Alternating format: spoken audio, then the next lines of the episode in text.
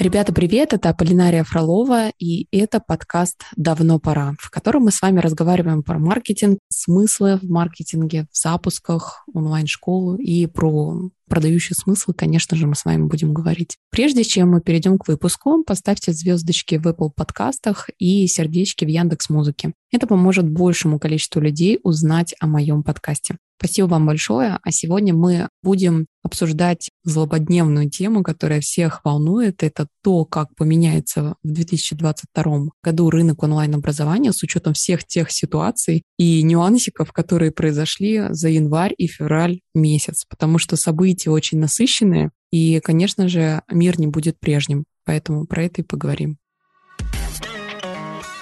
Говоря про сильную позицию, что мы можем сделать сейчас, какие найти новые возможности, исходя из текущей точки? Ну, давай мы очень сильно сузимся, да, в рамках онлайн-образования, потому что мы в другие секторы экономики лезть не будем, ввиду того, что у нас там нет вообще никакого практического опыта, да, и мы не являемся предпринимателями в офлайне мы изначально являемся предпринимателями в онлайне. Тот опыт, который у нас был в офлайне, это опыт двух-трех лет назад, он абсолютно сейчас не актуален ввиду текущей ситуации. Поэтому говорим про онлайн.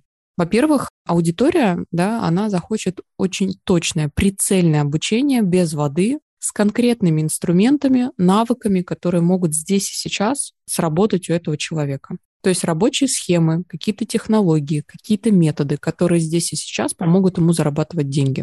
Люди хотят максимально честного, что ли, понимания того, сколько времени им необходимо на овладение какого-то навыка. Есть же такие обучения, знаешь, иногда курсы покупаешь и такой, мне надо переварить. И это как бы результат с курса. Ты много-много изучил контента и такой, мне надо переварить. Все сложно. И вот такие курсы точно уйдут с рынка. Есть такое понятие, аббревиатура ЗУН, как в педагогике, так и в андрогогике. То есть это знания, умения и навыки.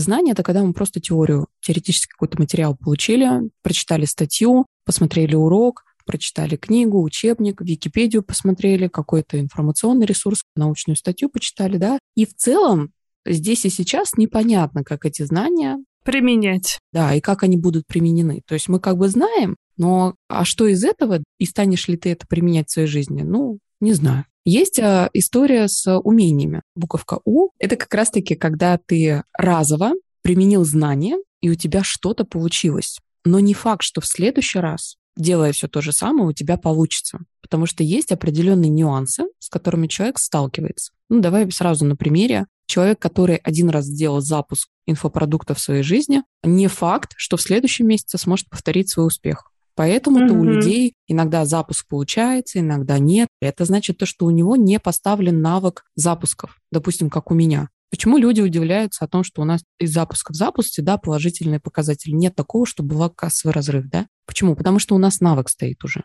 Мы уже знаем разные нюансы, которые могут возникать изо дня в день в период запуска инфопродукта. Поэтому нет ситуации, когда идет кассовый разрыв. Просто в целом такой ситуации, она трудно реализуемая. Нужно поднапрячься, чтобы плохой запуск сделать. Соответственно, это уже как навык. Поэтому, когда курс делается только с целью передачи каких-то знаний, то есть набор уроков, разрозненных, между собой не связанных, это, как правило, влечет за собой, что у людей должен пройти еще какой-то период времени, чтобы они поняли, как эти знания они смогут применить, да. То есть они должны как-то адаптировать под свою жизнь, это на свою какую-то практику переложить и, собственно, потом это как-то реализовывать. При этом это ни в коем случае не уничижает такой формат передачи контента. Почему? Потому что я, допустим, читаю большое количество книг, и это знания. У меня потихонечку это укладывается в голове, и потом это превращается в каком-то практическом формате, да, я это внедряю, реализую своей маркетинговой деятельности, да,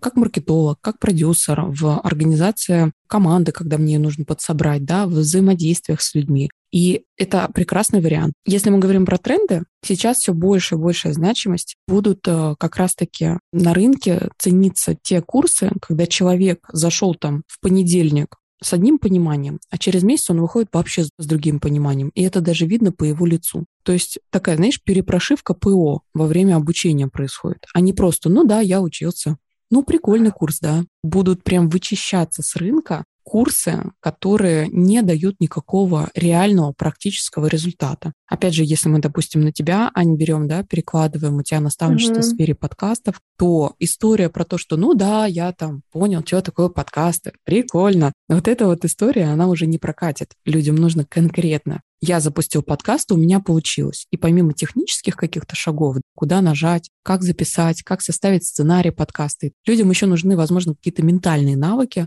того, чтобы они справлялись. Работа с их внутренней мотивацией, зачем им это все нужно. Вся классика коучинга для того, чтобы человек доходил из точки А в точку Б. И вот такие курсы, они будут мега востребованы. Ну, курсы, продукты, наставнические какие-то программы. Прям вот ярый тренд, он стал очень сильно развиваться в пандемию, потому что хлынуло на рынок огромное количество людей, которые переходили из офлайна в онлайн, и он как бы обогатился рынок разными подходами, да, но в то же время очень сильно создалась конкуренция и стали как бы цениться те курсы, у которых есть репутация. Это только будет продолжаться с этим кризисом, тем более. Будут востребованы твердые навыки, то есть тот навык, который ты можешь применить, и у тебя будет больше заработок, да. Тот навык, который ты можешь применить, и ты на этом навыке можешь зарабатывать, да. Поэтому все навыки с заработком, с профессиями, с улучшением каких-либо технологий в рамках своей профессии, они будут всегда востребованы, независимо от какой-то экономической ситуации в стране. Конечно же, есть ниши, которым нужно будет переориентироваться. Мы, допустим, сейчас будем делать запуск. Э, у нас первый вебинар будет 10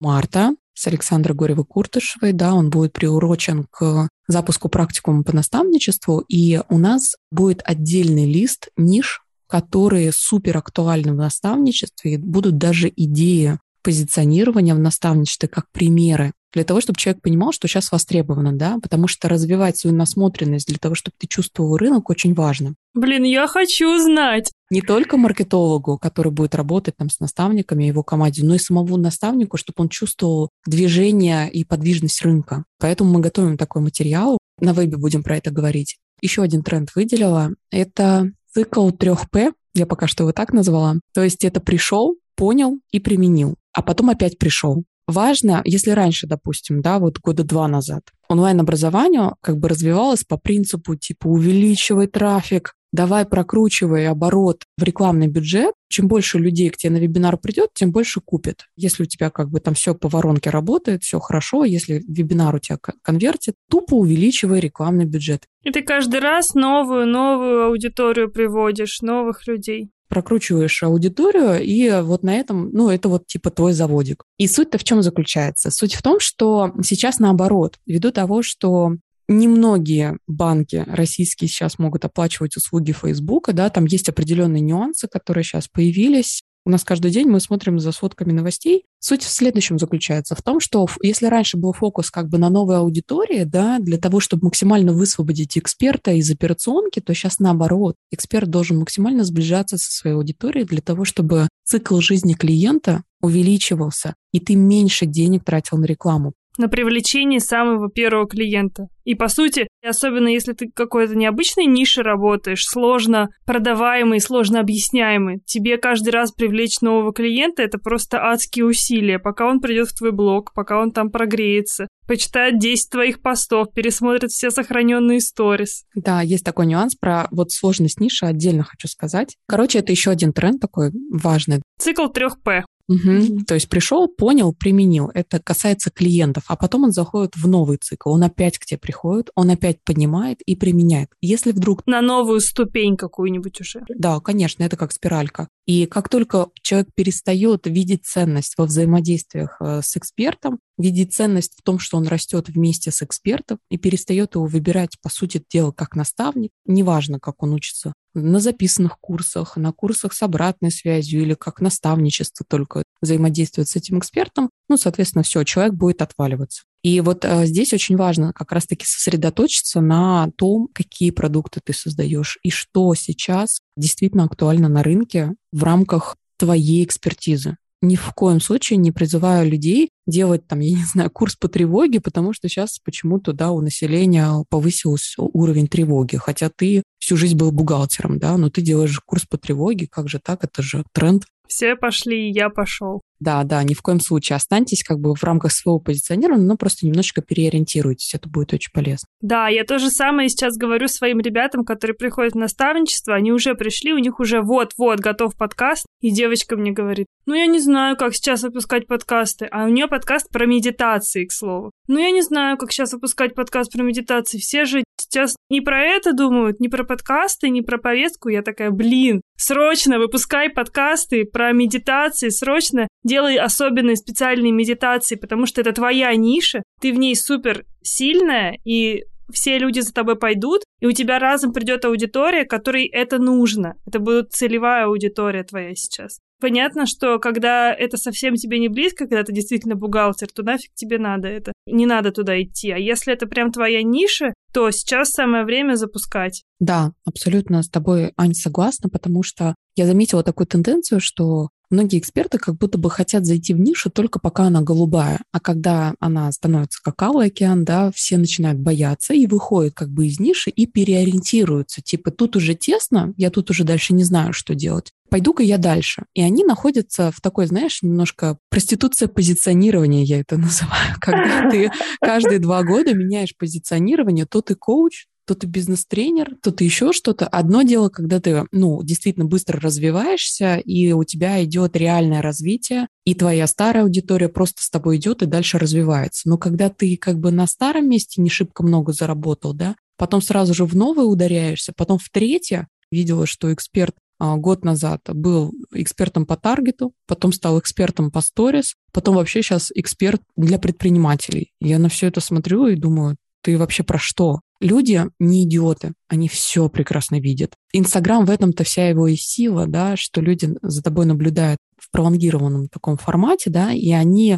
прекрасно все знают про всех, прекрасно все помнят. Они помнят то, как ты там размещал какую-то сторис, высказывал как-то свое мнение по поводу чего-то. Все это складывается в твою репутацию и в твой личный бренд на самом деле. Поэтому ты должен четко отдавать этому отчет и понимать, ты должен со своей аудиторией взаимодействовать и всегда думать о своей репутации, делать только шаги, которые положительно влияют на твою репутацию, чтобы она была кристально чистой. Не нужно думать, что люди там через год забудут, и все будет ок. Люди все помнят. В общем, третий важный параметр — это быть в своей нише. Не скакать, не менять ее каждые полгода и даже каждые два года. Стараться копать вглубь, а не вширь. Сейчас, как никогда, люди будут очень сильно смотреть на сарафанку будут смотреть про то, как говорят про этого эксперта, про его репутацию. Пример тебе привожу. Сегодня утром мне пишет девочка, с которой мы познакомились на одном из тренингов в офлайне. В Москве я обучалась э, две недели назад, и мы с ней там познакомились. И она говорит то, что, ой, представляешь, я сегодня общалась там с очень известным продюсером,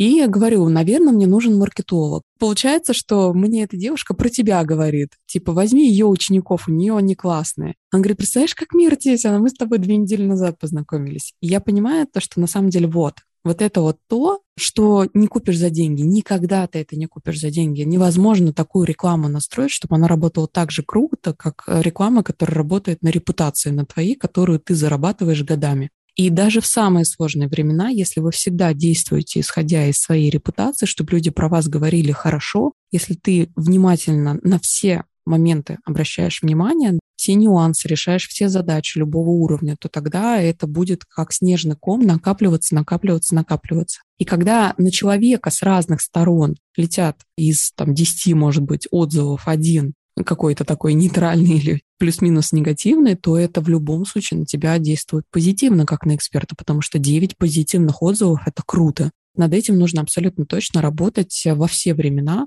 Это верное решение однажды пойти по этому пути. Репутация. Да, репутация угу. сарафанка — это просто твое топливо на самом деле. Такие кризисы, Супер. которые, возможно, будут у нас.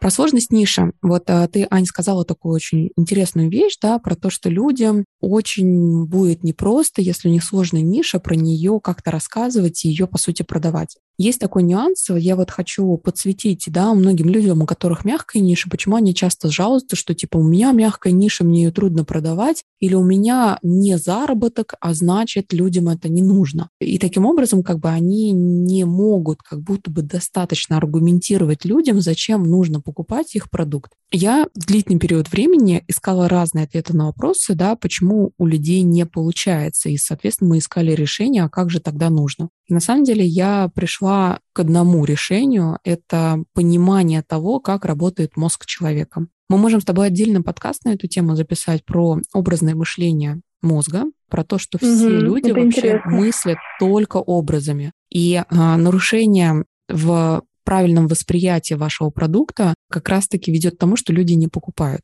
Иначе говоря, если вы не можете объяснить таким образом, чтобы человека нарисовалась схема, картинка и образ, куда он движется, используя ваш продукт, да, к какой жизни он двигается или какому навыку он обучается, то таким образом у вас будут, конечно же, плохие продажи. Мы это очень часто проходим со смысловиками у себя на обучении. Мозги просто встают на место. Каждый раз люди просто офигевают, как на самом деле все просто. Если у человека может нарисоваться картинка в голове в процессе твоего объяснения, то тогда это будет продано. Если не может, тогда не будет продано. И люди часто не замечают, они на каком-то автопилоте рассказывают про свой продукт и не замечают о том, что на самом деле картинка не нарисовалась. И когда мы делаем всякие упражнения относительно этого, это, конечно, очень круто работает. Можем про это записать подкаст. Если наши ребята, подписчики, которые слушают подкаст, напишут мне в директ, скажут, да, Полин, давай, вот, сделаем обязательно, если надо. Да, круто. Хорошая, интересная тема. Прям интересный поинт, потому что я тоже часто кидаюсь в вот такое самобичевание и осознание того, что а вообще кому это все нужно, мир не будет прежним, это все уже никому не нужно.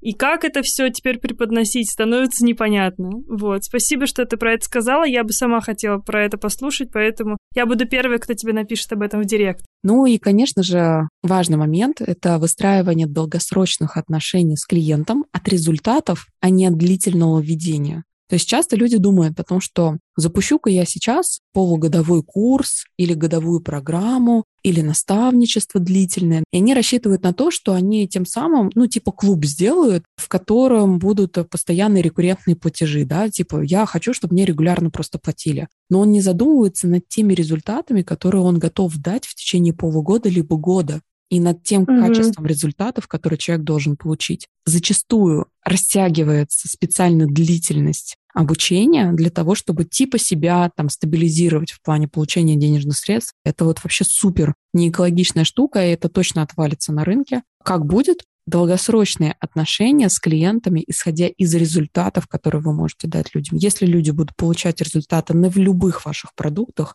дешевых, маленьких, бесплатных и так далее, то они всегда будут с вами. Нам часто ребята, которые нас учатся, угорают сами и говорят, я попал в воронку, невозможно выйти.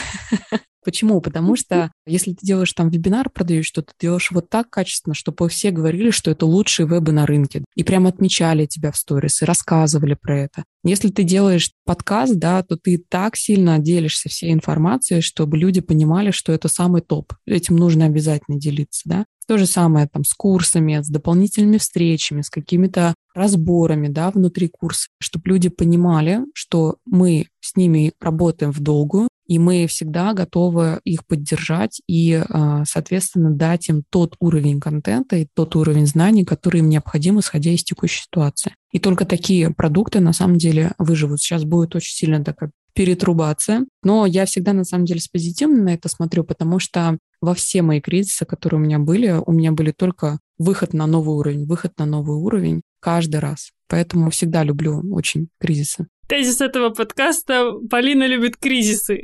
Все их боятся. Первый мой кризис был ощутимый. Это когда доллар с 30 рублей до 60 вырос. У меня был тогда офлайн магазин игрушек в Москве. Это был стрит-ритейл, то есть это был не торговый центр, а когда ты среди спальных домов на первом этаже у тебя магазин. И э, магазин уже было полтора года, ударил кризис. Он ударил, по-моему, что-то там в сентябре либо октябре 2014 года. Паника была следующая. Типа, мы сейчас все обанкротимся, все люди вообще не знали, как они будут теперь Новый год праздновать. Я прям помню, что это было такой красной линией реальной проблемы, как же я теперь Новый год буду праздновать. И я тогда подумала, Так, это отличный вариант вот именно сейчас закрыть магазин игрушек, потому что сейчас цены будут расти, а я как раз не буду манипулировать а, ценами, я просто так распродам свои товарные остатки на полтора миллиона, просто там на Авито, где угодно. И, короче, mm-hmm. за два месяца я продала эти товарные остатки очень успешно на Авито, через группу Facebook, через ВКонтакте, разные группы, чтобы вы просто понимали, что такое товарные остатки на полтора ляма. Это примерно комната 20 квадратных метров, полностью до потолка, загруженная коробками в два раза больше, чем коробки из-под Леруа Мерлен при переезде. И а, у нас были и подгузники, и игрушки, и там всякие детские столики и все прочее. И все это я распродавала. Ко мне приходили родители домой после того, как укладывали детей. Они заходили, и у меня средний чек был порядка 10-13 тысяч в тот момент, пока был кризис. Они просто скупали все? Да, они просто скупали, потому что у меня цена была ниже, чем в тот момент э, детский мир и другие магазины, да, интернет-магазины стали цены поднимать. И на этом контрасте как раз-таки я распродала. А мне было пофигу, потому что у меня-то цена закупочная была еще до кризисная, поэтому у меня все ок, я как бы ничего не потеряла в деньгах. Вот, поэтому это был мой первый кризис. И я тогда поняла о том, что у меня талант по текстам, потому что надо же так написать, чтобы к тебе пришли. И я помню, что мы размещались в группе Фейсбука районной, абсолютно бесплатной. Я уже не помню, как мне удалось уговорить э, администраторов этой группы, потому что один пост в день у них стоило тогда 4000 рублей. Я размещала по 5 постов в день бесплатно. И это мне как раз помогло вообще просто с нулевым рекламным бюджетом реализовать эти товарные остатки, выйти, скажем так, в ноль. Хорошо, а второй кризис? А второй кризис — это как раз пандемия, когда в феврале 2020 года всех закрыли дома, турбулентность появилась, да, ввиду того, что из-за пандемии стали закрываться спортивные центры, не работали рестораны ну и много-много чего, да. Для людей был шок, как это так, теперь в кинотеатрах 50% посадка, да, это очень сильный стресс для бизнеса был. И многие сели по домам и вообще не знали, что делать. В этой связи инфобизнес на самом деле тоже шатало. Почему? Потому что практически у многих работали автовебинарные воронки, очень сильно упала покупательская способность. Почему? Не потому, что у людей денег не было, хотя и это тоже, а потому что люди просто не знали, что это такое. Ну, еще как бы корона вообще никак не лечилась. Непонятно было вообще, насколько долго нас посадили дома, и люди просто вцепились в те деньги, которые у них были, и ничего не покупали, никаких лишних движений они не делали. Люди были просто в ступоре и смотрели на то, что происходило вообще во всем мире. И это был стресс. Но потом потихонечку люди стали приходить в себя и стали более спокойно себя чувствовать, ну, как пандемия. Они понимали, что нужно перестраиваться, нужно из офлайна в онлайн как-то переоборудовать свою, да, а, сферу. И а, таким образом у нас как раз-таки тоже произошел рост, но он еще произошел рост из-за того, что мы а, отказались от старых работающих э, стратегий типа там автовебинары и так далее. Мы полностью вживую все стали проводить. Мы стали очень сильно налаживать контакт с аудиторией, и это как раз-таки нам помогло в пять раз вырасти в 2020 году и в 2021 году еще больше вырасти. Посмотрим, что будет сейчас. Пока что мы выбрали такую немножко наблюдательную позицию, но вот 10 марта уже будем делать веб. И, конечно же, мы пошли изучать старый добрый ВКонтакте и ТикТок. И это, кстати, не остановило а, наши планы по поводу любого другого продвижения. Наоборот, мы как-то собрались с командой, посчитали вообще результативность всего того, что мы делаем, много чего переделали и просто идем пока что дальше. Круто. Вообще, очень хорошая позиция насчет кризисов. действительно, есть такое расхожее мнение, очень популярное, что кризисы — это точка роста, и многие закатывают глаза на самом деле, когда слышат это. Но это действительно так, что, конечно, часть людей поменяет специальность, поменяет работу или что-то случится у них там в бизнесе, но для многих людей это действительно точка роста, и только от вас зависит то, куда вам дальше идти как вы хотите развиваться в этот кризис. Думать об этом как о возможности, а не как о больших потерях. И я хочу вам дать возможность в этот раз вам, слушателям, сделать собственные выводы. И если вам понравился этот выпуск, пожалуйста, делайте репосты в сторис, публикуйте. Пусть больше людей узнает о том, как в кризисной ситуации можно поступать со своим бизнесом, со своими личными финансами, вообще что делать в это непростое время. Никаких выводов сама делать не буду. Я думаю, что в принципе вот по четырем вот этим пунктам уже понятно, к чему мы хотели привести наш разговор. Мне кажется, ребята, наш третий сезон подкаста «Давно пора» будет как раз-таки посвящен всем тем действиям, которые мы будем предпринимать для того, чтобы расти в тех условиях, в которых мы находимся в 2022 году. И спасибо вам большое, что вы прослушали этот выпуск моего подкаста. Мы встретимся с вами через неделю. Я напоминаю вам, что когда выходит 10 выпусков подкаста «Давно пора», вы можете еще неделю их прослушать, а потом они полностью исчезают. Поэтому в ваших интересах прослушать все выпуски подряд, потому что потом мы их стираем со всех площадок, и у вас больше не будет доступа к ним, и мы идем в запись нового сезона. Поэтому если вы хотите самую актуальную информацию получить про маркетинг, про то, как продюсировать эксперта, как построить свой бизнес в онлайн-сфере, то обязательно прослушайте все выпуски моего подкаста «Давно пора».